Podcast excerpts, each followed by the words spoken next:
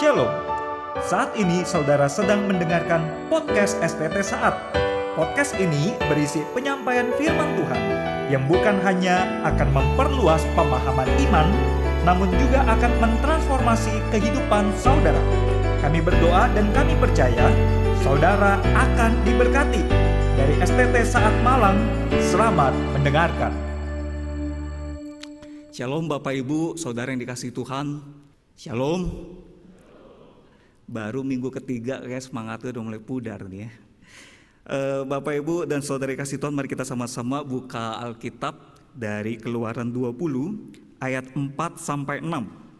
Keluaran 20 ayat 4 sampai 6. Saya akan bacakan bagi kita sekalian, Bapak Ibu, teman-teman, baik yang hadir di auditorium maupun yang saat ini mengikuti via Zoom, bisa mengikutinya di dalam hati. Keluaran 20 ayat 4 sampai 6 demikian firman Tuhan. Jangan membuat bagimu patung yang menyerupai apa pun yang ada di langit di atas atau yang ada di bumi di bawah atau yang ada di dalam air di bawah bumi. Jangan sujud menyembah kepadanya atau beribadah kepadanya Sebab aku Tuhan Allahmu adalah Allah yang cemburu, yang membalaskan kesalahan bapa kepada anak-anaknya, kepada keturunan yang ketiga dan keempat dari orang-orang yang membenci aku. Tetapi aku menunjukkan kasih setia kepada beribu-ribu orang, yaitu mereka yang mengasihi aku dan yang berpegang pada perintah-perintahku. Bapak Ibu dan teman-teman yang dikasihi Tuhan, ada sepasang suami istri. Papa dan Mama Bobby. Uh, BTW um, khotbah chapter Rabu semester ini ya selain temanya yang berseri 10 perintah Allah, ilustrasi pendahuluannya juga berseri. Judulnya Bobby the Series. Ditulis dan disutradarai oleh Chandra Wim. Seperti film film Titanic, ini juga adalah karya reboot, uh, remake, remaster dari karya klasik berjudul Bobby si Bocah Lugu yang ditulis oleh Ibu Ramiati Tanujaya. Nah, kita kembali kepada suami istri Papa dan Mama Bobby ini. Saudara, suatu kali si suami istri waktu bangun tidur pagi-pagi ketika mereka sedang menyiapkan sarapan pagi bersama, mereka ini pasangan yang rukun, yang harmonis Bapak Ibu ya. Terus si suami sembari bersiap-siap mau pergi kerja ke kantor, dia juga membantu istrinya memasak di dapur ya sedang membantu memotong dan sebagainya. Kemudian istrinya bertanya kepada si suami, "Pah, papa sayang gak sih sama aku?" Si suami berkata, "Ya sayang lah. Coba kamu lihat mataku. Di dalam kantong mataku ada kantong mata yang bertuliskan I love you darling." Wah, kata si istri gombal si papa. Seriusan, papa sayang gak sama aku? Lalu si suami berkata, iya mah sayang, sayang banget. Oke, begini Pak, saya semalam itu tidur terus bermimpi. Mimpinya begini Pak, saya mimpi di hari wedding anniversary kita, Papa kasih saya hadiah cincin berlian yang bagus, yang berkilau sekali. Wow, si Papa bilang mimpi yang keren. Terus si, si Mama bilang, iya, kira-kira artinya apa ya Pak? Karena hari ini ternyata hari wedding anniversary kita. Oh si Papa bilang, oh oke okay, oke okay, aku ngerti. Nanti aku berangkat kerja, aku pulang, aku akan kasih kamu surprise dan nanti kamu akan tahu apa arti mimpi kamu itu. Singkat cerita, si suami berangkat kerja, si istri udah begitu bersemangat, dia dress up, dia masak masakan terenak, menanti kepulangan suaminya untuk merayakan uh, anniversary dari pernikahan mereka. Saudara ketika suaminya pulang, suaminya membawa sebuah kotak kado yang udah dibungkus dengan bagus dan rapi. Waktu dikasih kepada istrinya yang sudah menanti-nantikan surprise itu, wah istrinya mukanya itu sumringah, mukanya itu cerah, betul-betul bersemangat menyambut surprise itu. Makasih Bapak, I love you so much. Begitu diambil kadonya, dia buka. Dan begitu dia buka, dia lihat. Ternyata kadonya adalah buku arti-arti mimpi. Si istri yang tadi mukanya cerah sumringah langsung ketekuk. Kayak ratu lampir toko sebelah. Saudara, dalam pernikahan, dalam relasi berpasangan khususnya dalam konteks pernikahan, masalah besar itu bisa terjadi kalau kita mencintai orang yang salah meski dengan cara yang benar. Saudara, ini dalam konteks pernikahan ya. Caranya sih benar. Saya berkorban buat dia. Saya betul-betul memikirkan apa yang dia mau. Saya memikirkan perasaannya. Saya memikirkan kehendaknya, harapannya. Pokoknya saya berjuang sekuat tenaga untuk menyenangi dia. Untuk menunjukkan kasih sayang tulus yang sesungguh-sungguhnya buat dia. Tapi orangnya salah, bukan pasangan kita. Itu orang lain. Nah itu adalah masalah besar. Karena itu namanya selingkuh Bapak Ibu Saudara. Nah, masalah besar yang kedua juga bisa terjadi kebalikannya. Kalau kita mencintai dengan cara yang salah, meski pada orang yang benar, orangnya sih benar, istri kita sendiri, suami kita sendiri. Tapi caranya salah. Dia mencintai dengan caranya dia sendiri. Pokoknya menurut dia benar ya udah itu yang dia lakukan. Dia nggak peduli perasaan pasangannya, dia nggak peduli harapan pasangannya, dia nggak peduli apa yang diharapkan dan diinginkan pasangannya, dan dia juga nggak mau berkorban untuk itu. Pokoknya saya sayang kamu, saya sudah mengucapkan ini cara saya, kamu mau terima syukur, nggak mau ya udah. Saudara itu juga sesuatu yang akan menjadi masalah besar di dalam pernikahan. Nah, di dalam relasi kita dengan Tuhan, hal serupa juga bisa menjadi masalah yang sangat besar, yang sangat serius di dalam kehidupan kita berelasi dengan Tuhan, Pencipta dan Penebus kita. Bapak Ibu Saudara kasih Tuhan, kita tentu eh, kalau misalnya caranya tepat, kita sungguh-sungguh berkorban, kita sungguh-sungguh mengasihi dengan sepenuh-penuhnya, kita melayani dengan sungguh-sungguh, tapi bukan pada Tuhan Allah yang benar pada ilah yang lain. Tentu itu kekejian di hadapan Tuhan bukan? Atau sebaliknya, kita objek kasih atau penyembahan kita benar sih. Tuhan Allah, Tuhan Yesus Kristus yang sudah begitu mengasihi kita, yang sudah menebus setiap kita. Objeknya benar, tapi caranya juga salah. Kita pakai cara kita sendiri. Kita nggak terlalu peduli apa yang dia mau, yang dia kehendaki. Pokoknya menurut kita kita sudah lakukan, terserah Tuhan mau terima nggak mau terima, inilah diri saya, apa adanya saya. Saudara saya kira itu juga sesuatu yang serius dan fatal di hadapan Tuhan. Itulah mengapa Tuhan memberikan hukum kedua kepada umatnya.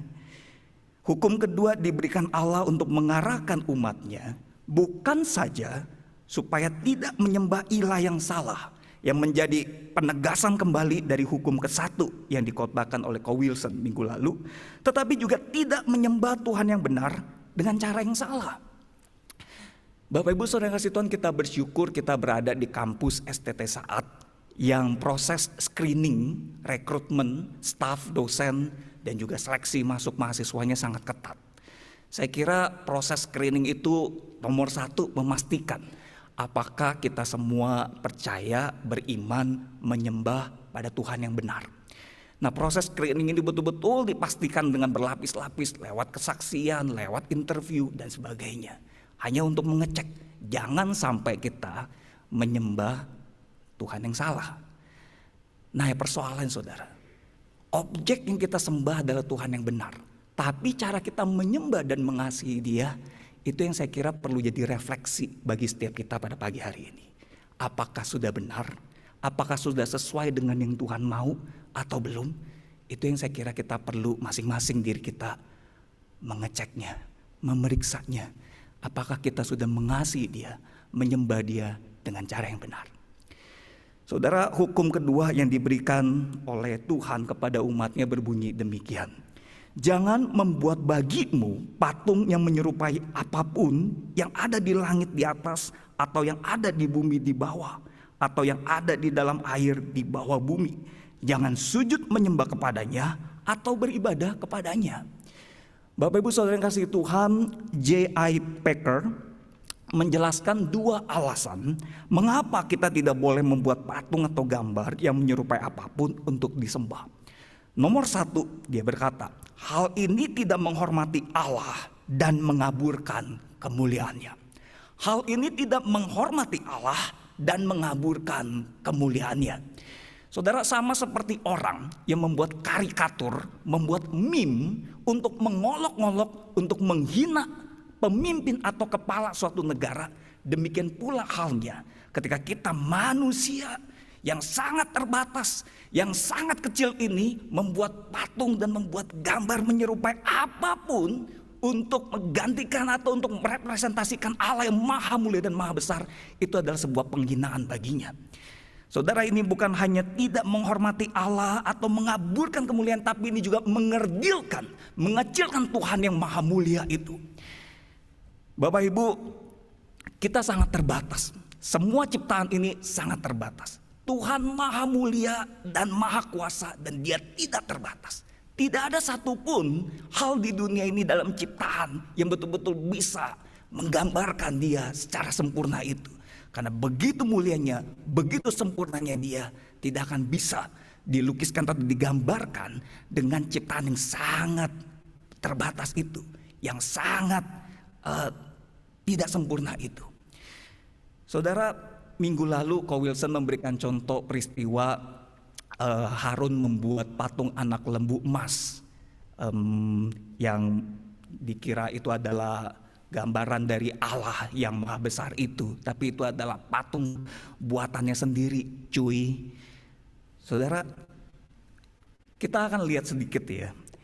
Meski kalau kita baca seolah-olah ada niatan yang baik sih waktu Harun membuat patung anak lembu emas. Seolah-olah kelihatannya ada niatan yang baik.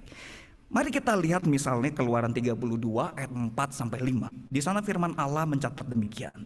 Diterimanya lah itu dari tangan mereka, dibentuknya dengan pahat dan dibuatnya lah daripadanya anak lembu tuangan. Kemudian berkatalah mereka, "Hai Israel, inilah Allahmu yang telah menuntut engkau keluar dari tanah Mesir." Ketika Harun melihat itu, didirikannya lah mesbah di depan anak lembu itu. Berserulah Harun katanya, besok hari raya bagi Tuhan. Saudara mari kita perhatikan bagian yang saya beri warna kuning. Di sana dikatakan Allahmu yang menuntut engkau keluar dari tanah Mesir. Sebuah penegasan bahwa objek penyembahan yang mereka maksudkan di sini adalah Allah yang membawa mereka keluar dari Mesir. Siapa? Kalau kita baca uh, kata terakhir dari uh, ayat ini, Tuhan dengan huruf besar semua, Yahweh. Jadi Harun waktu mengarahkan umat Israel berkata kita buat patung anak lembu emas ini objeknya itu sebetulnya objek yang tertuju kepada Yahweh. Tapi caranya adalah cara yang salah. Cara yang betul-betul menjadi kekejian di hadapan Tuhan. Cara yang betul-betul menghina dan tidak menghormati kekudusan dan kemuliaan Tuhan. Ditambah fatalnya peristiwa ini adalah begini saudara. Um, keluaran 32 mencatat peristiwa pembuatan anak lembu emas ini. Keluaran 20 mencatat Tuhan memberikan 10 perintah Allah. Salah satunya adalah hukum kedua yang tadi uh, kita sudah baca. Nah, in between di antaranya Keluaran 24 ayat 3 Ketika firman ini telah disampaikan oleh Musa kepada umat semua orang Israel, di sana Alkitab mencatat demikian. Lalu datanglah Musa dan memberitahukan kepada bangsa itu segala firman Tuhan dan segala peraturan itu. Maka seluruh bangsa itu menjawab serentak, segala firman yang telah diucapkan Tuhan itu akan kami lakukan. Setelah peristiwa ini Tuhan naik ke gunung uh, Musa naik ke gunung Sinai untuk menerima dua batu waktu yang diperlukan selama dia ada di Gunung Sinai kurang lebih 40 hari. Nah jadi durasi dari umat Israel menerima firman ini sampai mereka menantikan Musa turun itu belum sampai dua bulan. Tapi firman yang mereka sudah dengar dan mereka serentak berkata segala firman yang telah diucapkan Tuhan itu akan kami lakukan. Belum sampai dua bulan mereka sudah seperti nggak ingat apa yang mereka dengar, apa yang mereka baru saja ucapkan itu dan mereka melanggarnya. Mereka membuat patung yang menyerupai sesuatu di dunia ini. Dan itu menjadi kekejian yang besar di hadapan Tuhan. Saudara alasan yang kedua adalah hal ini menyesatkan karena menyampaikan ide yang sesat tentang Allah. Hal ini menyesatkan karena menyampaikan ide yang sesat tentang Allah. Waktu saya dan keluarga um, melayani di satu gereja, kami tinggal di pastori di uh, gedung kantor gereja yang dirancang satu komplek ya dengan pastori itu di lantai lima, saudara. Nah kalau kami turun tangga ke lantai dasar kami akan melewati satu spot pojokan tangga. Di spot pojokan tangga itu tuh ada tempat uh, penyimpanan barang-barang bekas dekorasi gereja.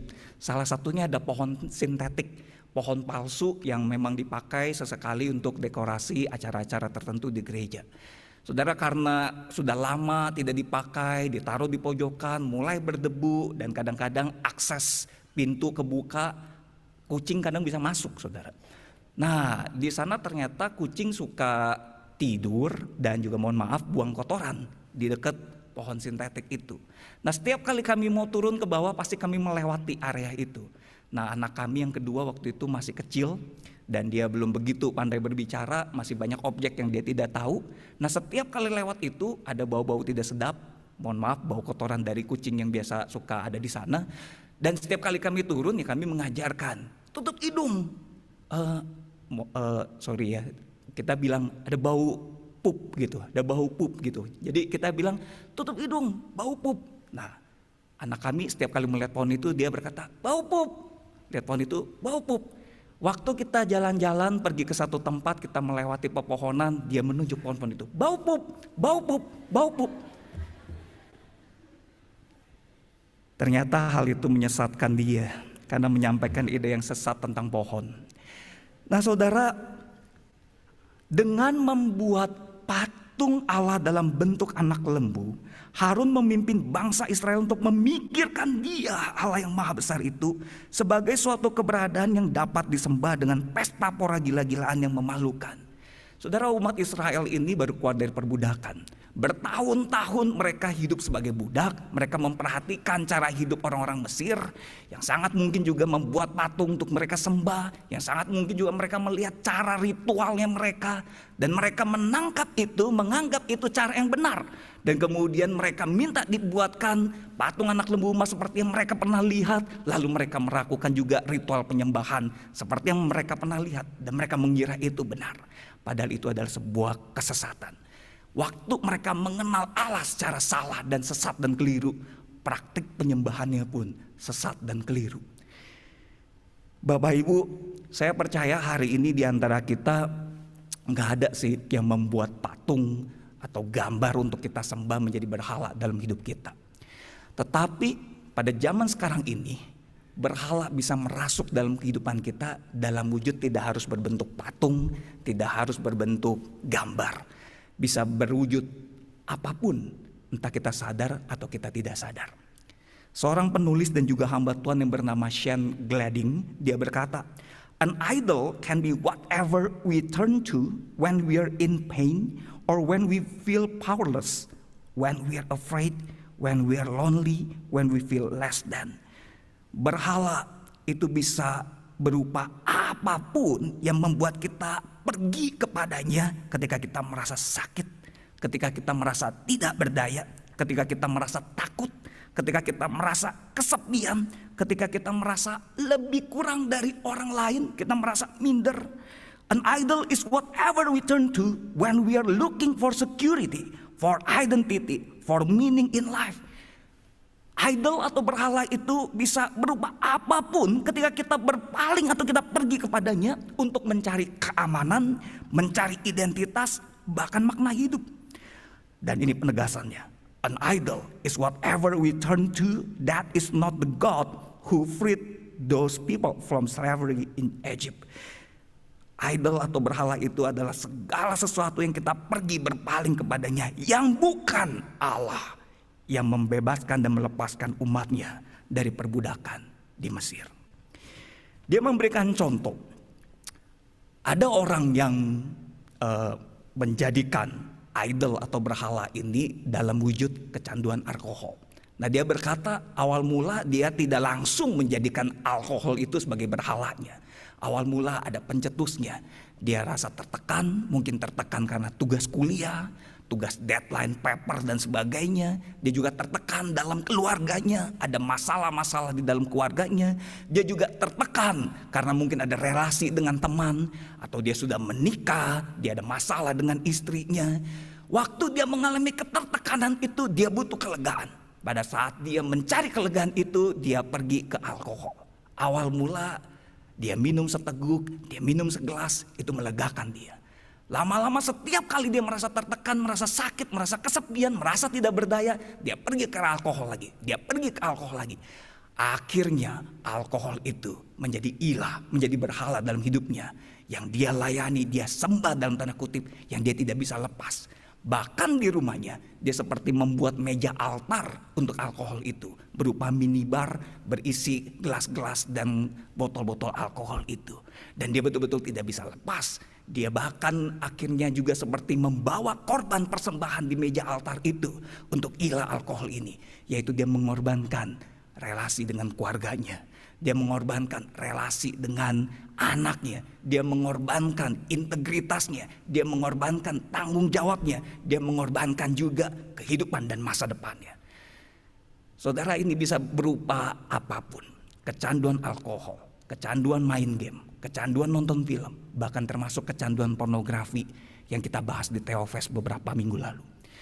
Saudara waktu kita awal-awal mungkin hanya ngintip-ngintip hanya coba-coba, hanya lihat-lihat, tapi lama kelamaan waktu rasa tertekan, waktu rasa tidak berdaya, kita mencari kelegaan, kita mencari pemuasan di sana. Itu tanpa sadar telah menjadi berhala dalam hidup kita.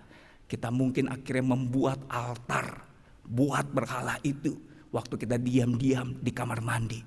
Kita melakukan ritual penyembahan seolah-olah kita membuka akses pornografi itu. Kita memuaskan keinginan daging kita. Dan kita akhirnya membawa korban juga kepada dia. Korban apa? Korban masa depan kita. Korban integritas kita. Korban kesucian kita. Korban kekudusan dan teladan hidup kita. Korban pengabdian dan kesungguhan kita di hadapan Tuhan. Semua itu kita korbankan untuk ilah ini. Bapak Ibu Saudara kasih Tuhan, Tuhan yang memberikan perintah ini. Dia mengingatkan umatnya. Sebelum dia menyebutkan 10 perintah itu. Di keluaran 20 ayat 2 dia berkata. Akulah Tuhan Allahmu yang membawa engkau keluar dari tanah Mesir, dari tempat perbudakan. Kemudian ketika selesai dia menyampaikan hukum pertama dan hukum kedua. Di ayat 5b sampai ayat 6. Dia sekali lagi mengatakan sebuah penegasan pada umatnya. Sebab aku Tuhan Allahmu adalah Allah yang cemburu. Yang membalaskan kesalahan bapa kepada anak-anaknya kepada keturunan yang ketiga dan keempat dari orang-orang yang membenci aku. Tetapi aku menunjukkan kasih setia kepada beribu-ribu orang, yaitu mereka yang mengasihi aku dan yang berpegang pada perintah-perintahku. Saudara kata cemburu di sini dipakai oleh Tuhan untuk menggambarkan betapa besarnya kasih dia kepada kita semua umatnya. Kepada umat Israel umatnya. Saudara kata cemburu ini seperti kata seorang suami yang gak akan rela gak akan terima kalau istrinya yang begitu dikasih dan disayanginya itu lirik-lirik pada pria lain. Main mata pada pria lain. Dekat-dekatan pada pria lain. Dan akhirnya mungkin berpaling pada pria lain. Enggak akan terima. Karena kasihnya begitu besar. Seorang suami yang begitu mengasihi istrinya begitu rupa. Pasti akan cemburu. Saudara Tuhan waktu mengatakan aku adalah Allah yang cemburu. Dia mau mengatakan kepada umatnya, dia begitu mengasihinya. Betul, dia adalah Allah yang juga adil. Dia maha kasih, dia juga maha adil. Maka dia berkata, dia juga akan membalaskan kesalahan bapa kepada anak-anaknya, kepada keturunan ketiga dan keempat dari orang-orang yang membenci dia. Tetapi lihat perbandingannya. Waktu di bagian berikutnya dia berkata, tetapi aku menunjukkan kasih setia kepada beribu-ribu orang. Yaitu mereka yang mengasihi aku dan yang berpegang pada perintah-perintahku. Satu komparasi yang tidak sebanding bukan saudara. Ketika dia harus menegakkan keadilan, dia harus memberikan konsekuensi kepada orang yang membenci dia. Dia berkata kepada keturunan ketiga keempat. Tetapi kepada orang-orang yang mengasihi dan yang berpegang pada perintahnya. Dia akan melimpahkan kasihnya kepada beribu-ribu orang. Perbandingan yang betul-betul jomplang sekali. Di sinilah kita bisa mengerti waktu firman Allah berkata di dalam Yohanes 3 ayat 16. Karena begitu besar kasih Allah akan dunia ini. Sehingga ia telah mengaruniakan anaknya yang tunggal. Supaya setiap kita yang percaya kepada dia tidak binasa. Melainkan beroleh hidup yang kekal. Dia karuniakan anaknya yang tunggal untuk datang. Bukan hanya datang ke dunia berkunjung visitasi biasa. Tetapi melakukan satu misi yang luar biasa. Dia mengorbankan dirinya di atas kayu salib bagi Bapak Ibu Saudara dan saya. Dan lewat kebangkitannya dia menebus dan menyelesaikan misi penyelamatan itu. Untuk menunjukkan sekali lagi kasihnya yang besar. Melepaskan kita dari tanah Mesir kita. Dari tempat perbudakan dosa setiap kita. Saudara saya tidak tahu tanah Mesir dan tempat perbudakan setiap kita seperti apa ceritanya. Tapi kalau saya menengok ke belakang, tanah Mesir hidup saya adalah tanah Mesir yang saya pernah hampir meninggal karena sakit keras. Saya pernah hampir meninggal karena tempat sempat terlintas keinginan untuk bunuh diri ketika saya menghadapi tekanan begitu berat. Saya pernah ada di tanah Mesir yang insecure, yang tidak ada kepercayaan diri, yang merasa sangat rendah diri, merasa sangat nggak ada artinya dibandingkan orang-orang di sekeliling saya. Saya pernah ada di tanah Mesir yang rasanya hidup udah nggak ada pengharapan, yang rasanya sudah gelap dan suram. Bukan hanya tanah Mesir seperti itu. Saya juga pernah ada di dalam tempat perbudakan dosa. Macam-macam. Keegoisan, kesombongan, keangkuhan, ketidakjujuran. Bahkan termasuk ketidakkudusan. Itu pun pernah menjadi perbudakan dosa yang mencengkram hidup saya. Tapi karena Allah yang begitu besar dalam anugerahnya ketika dia menjumpai saya. Dia melepaskan saya dari tanah Mesir itu dia melepaskan saya dari perbudakan itu. Saya betul-betul merasakan kelepasan yang luar biasa. Apalagi dia lakukan dengan harga yang sangat mahal. Membuat saya setiap kali kalau harus datang mendekat kepada dia, saya harus mengarahkan dan menolong saya yang lemah ini untuk mengingat apa yang telah dia perbuat dalam hidup saya. Betapa besarnya kasihnya buat saya. Saudara, saya kira Kasih yang besar itu dinyatakan pada kita semua pribadi lepas pribadi tanpa terkecuali. Dia melepaskan kita dari tanah Mesir dan tanah perbudakan setiap kita masing-masing. Kalau dia sudah menyatakan kasih yang begitu besar, mari kita tunjukkan kasih kita yang juga yang sebesar-besarnya, sedalam-dalamnya kepada dia. Melalui apa? Nomor satu, jangan ada lagi ilah lain di hadapannya selain dia semata. Mari kita buang semua ilah berhala itu. Kalau masih ada ilah pornografi, masih ada ilah-ilah yang biasanya kita pergi kepada itu, bukan kepada Tuhan. Mari hari ini firman Tuhan panggil kita untuk kita mau membuangnya. Kita mau meninggalkannya. Dan kita mau hanya terfokus kepada Tuhan. Yang kedua, kalau kita sudah terfokus kepada Tuhan, kita mau menyembah dia dengan cara yang benar. Mari kita lihat bagaimana cara kita menyembah dia selama ini. Kalau belum benar, mari kita minta Tuhan ampuni dan kita mau bertobat. Kita mau mulai dari detik ini, kita mau datang dengan kesungguhan untuk menyembah Dia dengan benar. Saudara saya akan akhiri dengan sebuah kisah ilustrasi kesaksian pengalaman saya dan istri yang saya sudah izin dengan istri saya. Jadi kalau saya bawa-bawa istri dan anak saya udah janji harus izin dulu kalau enggak mereka bisa marah-marah gitu. Karena saya sebut-sebut tanpa izin saya izin, jadi udah diizinkan sudah lulus sensor.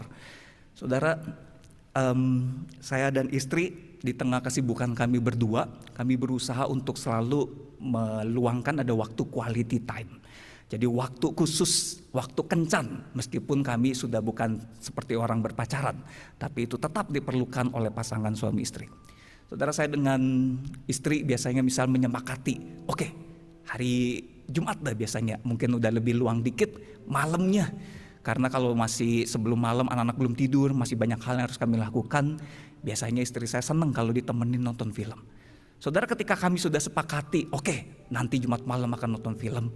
Saya akan menyiapkannya, bukan hanya menjelang Jumat malamnya saudara.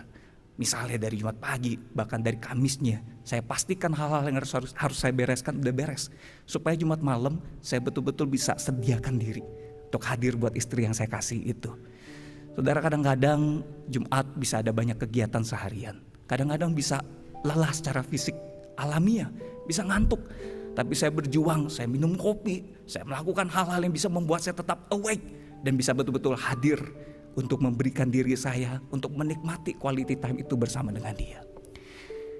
Bapak Ibu Saudara kasih Tuhan, baik yang hadir di auditorium maupun di Zoom. Chapel yang ada di kampus kita, adalah salah satu quality time kita dengan Tuhan kita. Yang sangat mengasihi kita. Saya nggak tahu selama ini bagaimana persiapan kita untuk hadir di chapel buat Tuhan yang menantikan quality time itu. Kita datang dengan hati yang sungguh-sungguh kah?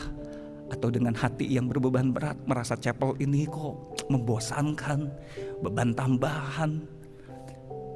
Kadang kita bisa sibuk dengan tugas kita sehari sebelumnya. Kita bisa kurang tidur, kita bisa kerja bakti dan sebagainya membuat kita merasa ya udah dah Tuhan pasti ngerti tercepel saya tidur aja beberapa waktu yang lalu saya pelayanan di satu retreat anak muda mahasiswa saya sedang duduk menantikan jam pelayanan saya di satu spot kafetaria beberapa anak pemuda itu kurang lebih 4-5 orang mereka juga duduk minum kopi di sana karena duduknya nggak jauh saya mendengar percakapan mereka dengan tertawa mereka berkata setiap sesi saya tidur, bisa tidur 30 menit. Udah 4 sesi berlalu, lumayan lah bisa tidur 4 kali 30 menit. Malam harinya saya dengar mayoritas nggak tidur. Mereka bergadang, ketawa-ketawa bermain. Tapi sesi dia bilang waktu buat tidur. Waktu dengar itu, hati saya sedih saudara. Dan saya membayangkan kalau kata-kata itu terucap oleh kita yang ada di STT saat saya nggak kebayang kesedihan itu akan lebih mendalam lagi. Dan yang saya bayangkan, bagaimana sedih dan dukanya hati Tuhan kalau kata-kata itu benar-benar pernah terucap di hati kita. Kita berkata, cepel waktunya tidur karena saya kurang tidur. Lumayan bisa tidur waktu cepel 30 menit. 5 kali cepel, 5 kali 30 saya pakai buat tidur, buat istirahat. Teman-teman saya kira kita memang bisa punya kelemahan. Ada saatnya kita bisa sangat capek. Tapi kalau di tempat-tempat lain kita bisa awake. Harusnya di chapel quality time dengan Tuhan kita juga bisa awake. Bapak Ibu mari kita perbaiki sendiri setiap kita. Kita mau datang kepada Tuhan dan saya mau ajak kita untuk sungguh-sungguh datang dengan hati yang diperbarui oleh anugerah Tuhan untuk menyembah Dia dengan benar, menyembah Dia dengan penuh kesungguhan dan cinta kasih dari setiap kita. Saya mengajak kita untuk berdiri bersama-sama. Kita nyanyikan lagu nyanyian pujian bagimu Tuhan dengan penuh kesungguhan bagi Dia. Kalau saudara mau angkat tangan, saudara mau betul-betul datang kepada Dia. Saat ini fokus hati pikiran kita, termasuk kita yang ada di Zoom, teman-teman Bapak Ibu yang hadir via Zoom, kalau memungkinkan buat kita semua untuk berdiri. Untuk kita menyanyikan lagu ini sungguh-sungguh buat Tuhan. Mari kita lakukan. Kita nyanyikan nyanyian pujian bagimu Tuhan. Nyanyian pujian bagimu. Tuhan Pujian bagimu. Tuhan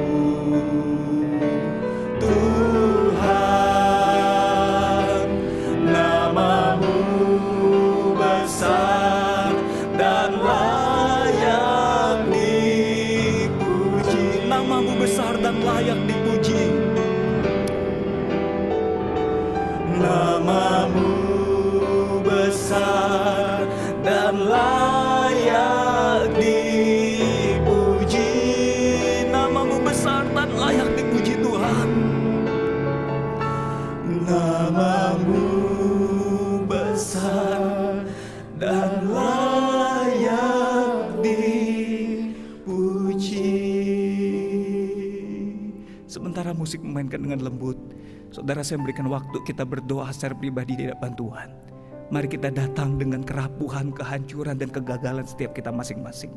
Kalau selama ini kita belum sungguh-sungguh menyembah dia dengan benar, mari kita akui dan kita mohon pengampunan dan belas kasihannya. Memulihkan kita, menjadikan penyembah-penyembah yang benar, menjadikan anak-anak dan umat yang setia yang mengasihi dia dengan sungguh-sungguh. Sebagaimana ia sudah begitu besar mengasihi kita. Berdoa secara pribadi di depan Tuhan saudara. Saudara baru saja mendengarkan firman Tuhan yang kami percaya akan menumbuhkan iman saudara. Sampai jumpa pada podcast STT saat berikutnya. Tuhan memberkati.